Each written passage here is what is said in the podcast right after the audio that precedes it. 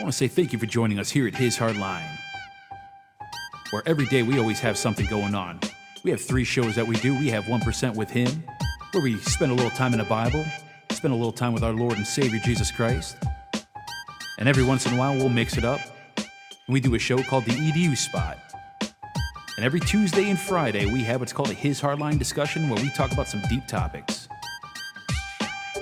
Don't forget to join us at www.hishardline.com.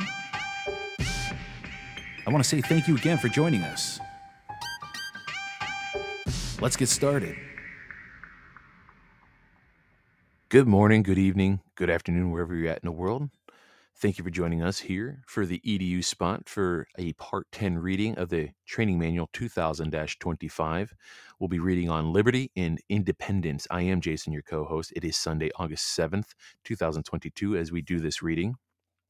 And as we are going to get into section 7 of the manual, um, for those of you that are listening and like to read along, I am starting on page 74 of the PDF file.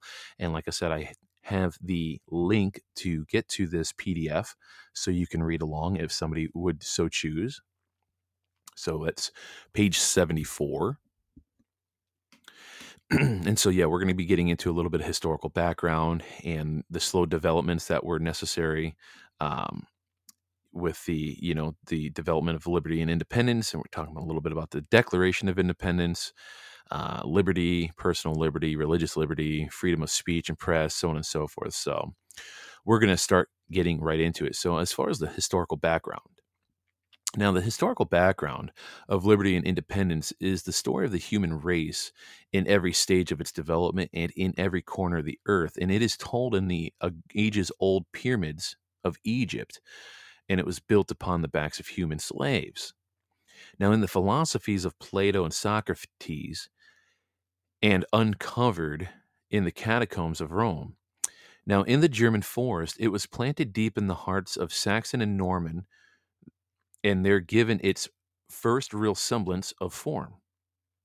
England, in the days of Saxon and Norman conquest, in the time of Cromwell and Elizabeth, laid a still broader foundation upon which to build the structure of self government.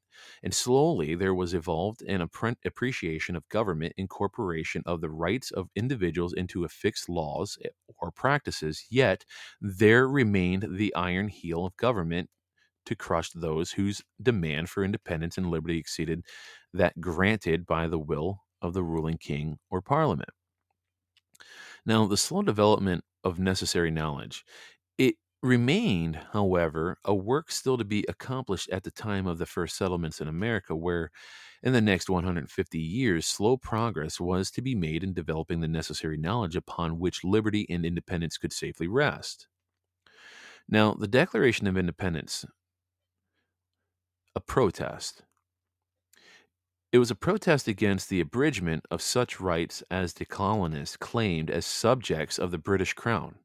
Now, their anger was directed against Parliament rather than the king, rather or because restrictions were placed by laws upon the colonists which were not imposed upon citizens of Great Britain and residing in the mother country. And these operated solely for the benefit of the long established home government and institutions. Spurred by the spirit of independent engendered through the bitter experiences and necessary self reliance required in their century and a half batter, battle to conquer the American wilderness and fired by the indignance and injustice to which they had long been compelled to submit. And they threw off the yoke of oppression and set up a government that would forever guard them against tyranny, however it might seek to impose its will. Now, when in the course of human events it becomes necessary for one people to dissolve the political bands which have connected them with another, and to assume among the powers of the earth the separate and equal station to which the laws of nature and the nature's God and of nature's God entitled them, a decent respect to the opinions of mankind requires that they should declare the causes which impel them to the separation We hold these truths to be self evident, and all men are created equal, that they are endowed by their Creator with certain unalienable rights, that among these are life, liberty, and the pursuit of happiness. And for the support of this declaration, with a firm reliance on the protection of divine providence, we mutually pledge to each other our lives, our fortunes, and our sacred honor. And that was some writings from the Declaration of Independence. But no man sought or wished for more than to defend his own. None hoped to plunder or spoil. And we all know that it could not have lived a single day under any well founded imputation of passion. And that was a quote by Webster. Now, as far as the independence of colonies, the American colonies did not become free and independent until they were strong enough to throw off the yoke of the oppressor. I'm going to pause for a minute, and that's exactly where we're at right now with our assemblies. We are strong, but we are not strong enough to throw off the yoke of the de facto government, which is our modern day oppressors. Okay. Continuing. Now, they were strong enough to set up and control their own government, which is where we're at right now but through the voice of the people, strong enough to protect and defend their country from aggression, whether from within or without. Now, as far as talking about its enemies, the enemies within, who would make the Declaration of Independence a mockery play, one group of Americans against another, and that's exactly what we are seeing here and even still today in modern day and remember this writing this this this, this manual came out in you know the late 1920s 1928 or 29 i'll have to look that up i keep messing that up i know i do. But they fan the flames of prejudice they magnify fancied ovals of injustice to the ignorant and they distort its language to suit their own ends so cleverly that many of the less informed follow them in the name of the Amer- of Americanism, or in modern day patriotism. And so it's survival. Every American citizen must constantly be on guard if the principles set forth in the Declaration of Independence are to survive. And so here's liberty defined. Now, there are two kinds of liberty absolute liberty, that is of uh, that of the savage in which any individual may act as he pleases in civil liberty which is that of a civilized community in which human actions are regulated by law for the good of all and subject only to such restraints as a solemn and tolerant judgment determines to be essential now political liberty is no other than natural liberty so far restrained by human laws and no further as it is necessary and expedient for the general advantage of the public. Excuse me, and that was by a quote by Blackstone. Now, liberty does not free the people from the necessary uh, from the necessity of control, but it places a heavy burden of responsibility upon the individual for self-control. It is not licensed to do as one pleases, through developed intelligence, man has power to control his baser and more selfish instincts, compelling their exercise and restriction in the interests of society. Now you have minority control exercises its will until such time as general intelligence becomes sufficiently be informed to establish an order of society with a larger and more even distribution of benefits to all. And the law of will, or force, is supplanted by the law of reason. Now, as de- design, excuse me, as defined in the preamble to the Constitution, liberty is the absence of arbitrary human restraints upon personal conduct other than those imposed by the authority of just laws, obedience to which is an essential part of it. Then you got the fundamental law. Now, the rights of life, liberty, and the pursuit of happiness are beyond the right of any government to legally usurp or infringe. And so, to secure this liberty, is the main business of governments and the reason for their institutions. And so if they fail in this, they have failed in all. And again, that was by Blackstone. Now, these principles, though, were, were written by our fathers into the Constitution of the government. For the first time in human history, when they wrote the Constitution, it became the fundamental law of a new nation dedicated to the pr- proposition that all men are created equal. And that government derives its just powers from the consent, key word, the consent of the governed. And let me tell you what, through a lot of ignorance, ladies and gentlemen, we have consented to a lot of stupid stuff. Now, as far as equality, what is meant by equality? Equality is clearly defined by Lincoln in his debate with Douglas. And responding to Douglas's question, what do you mean all men are created equal? And Lincoln replied as such I think the authors of the notable instrument intended to include all men, but they did not intend to declare all men equal in all respects. They did not mean to say all were equal in color, size, intellect, moral development, or social capacity.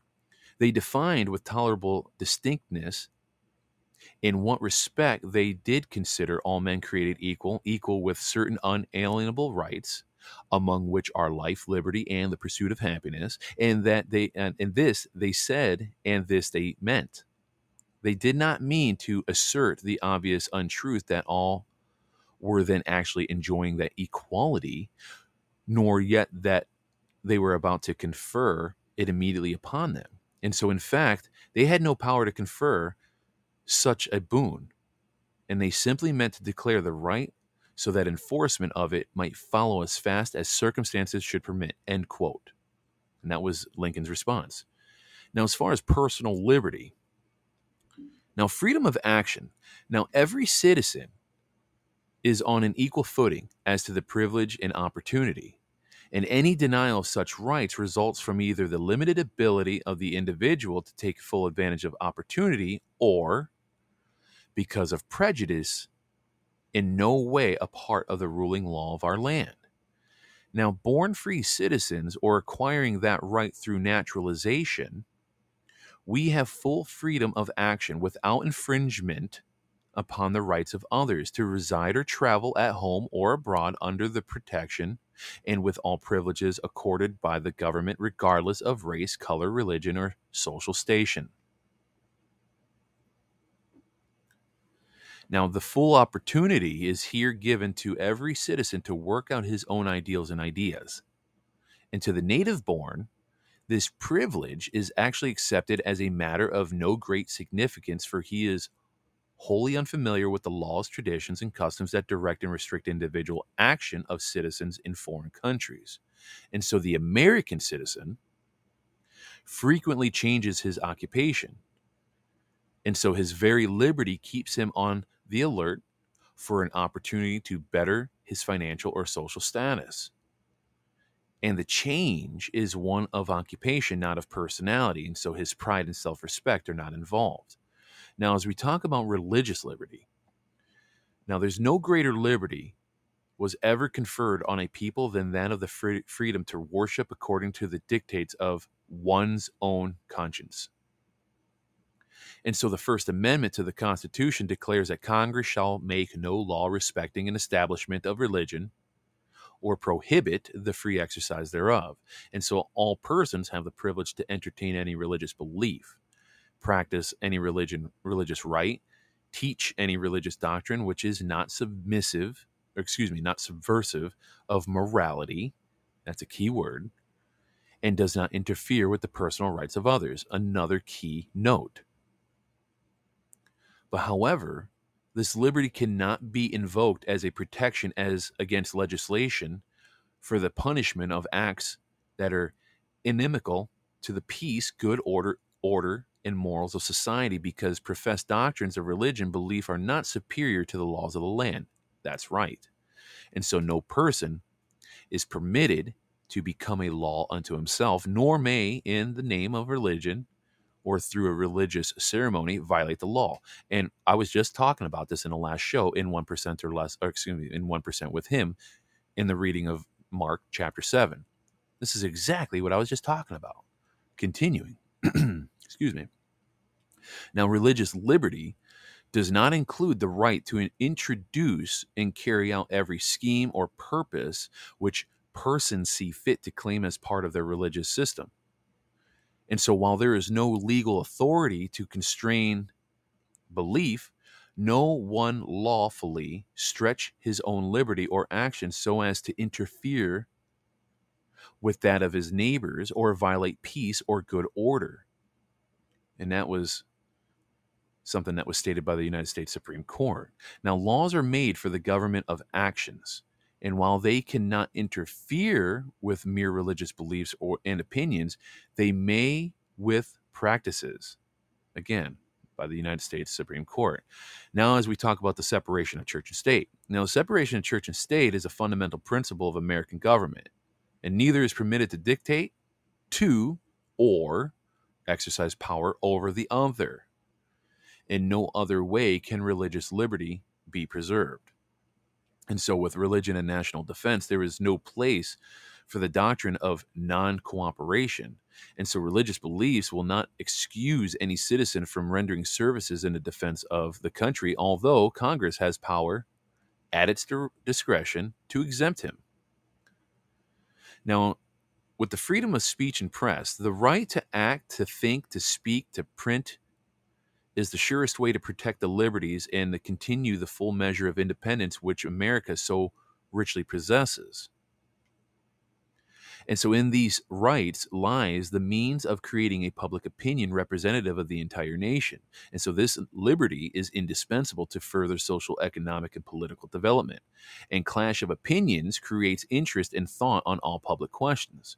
And so, a realization of the forest of public opinion expressed by the ballot awakens a sense of responsibility that compels the best minds to give carefully study, careful study to any subject that vitally concerns our nation. And through the present means of communication, the people are daily informed in every matter of national or international import. Now, as far as abuses, now this privilege does not permit the publication of libels or other matters injurious to public morals or private reputation. And like all liberties granted under the broad principles of the Constitution, these rights are abused to the detriment of the best interest of the people. Now, as far as propaganda, now propaganda floods our country from every conceivable source, and we still see it today. And so, active and vociferous agencies have been organized for the express purpose of advancing doctrines absolutely not in accord with the fixed principles of our nation in the most persistent manner, that they seek to tear down rather than build, to destroy rather than improve. One of their most subtle, subtly dangerous features is that it is so camouflaged as to make it appear to have an innocent purpose. And to prevent such activities during the World War, Congress found it necessary to pass the Espionage Act of 1917 for the safety of the states and the successful outcome of the struggle. And we carefully supervise every agency whose business may in any degree affect the physical health of our people. And equal care should be exercised over all agencies which is in any manner may affect our social, economic, and political life. And so, restriction of abuses, there is no law in any state or nation that prohibits freedom of speech or press. But there are laws against the abuse of the right, and restrictions may be necessary for the prevent uh, pre- preservation of public order and the protection of the state. While Congress is forbidden by the Constitution to abridge the freedom of speech or the press, the punishment of those who violate every principle of loyalty and patriotism modifies in no manner the constitutional provision, and the law punishes because of the crime against the country and its citizens. And so the First Amendment cannot have been and obviously was not intended to give immunity for every possible use of language, as said by Justice Holmes, and Blackstone's maxims, which help to interpret the present limitations on speech and press, which are one, between public and private rights, the public right rights must prevail. Two, liberty to all, but preference to none. And three, those offenses should be severely punished, which are most difficult to guard against. And so, as far as economic liberty, property rights safeguarded, under no other government are property rights of individuals so provided with safeguards for their full protection. Property is at the base of civilization. Without incentive of right to its private possession and full protection against confiscation, no progress would be made in material betterment. economic liberty, the power of initiative, and the protection of property rights have developed a philosophy of life peculiar to America, the dignity of work, and every American is expected to be a worker. Now, based upon the constitutional assurance of the security of the property, finance and labor have joined in the creation of industry, making America the richest nation in the world.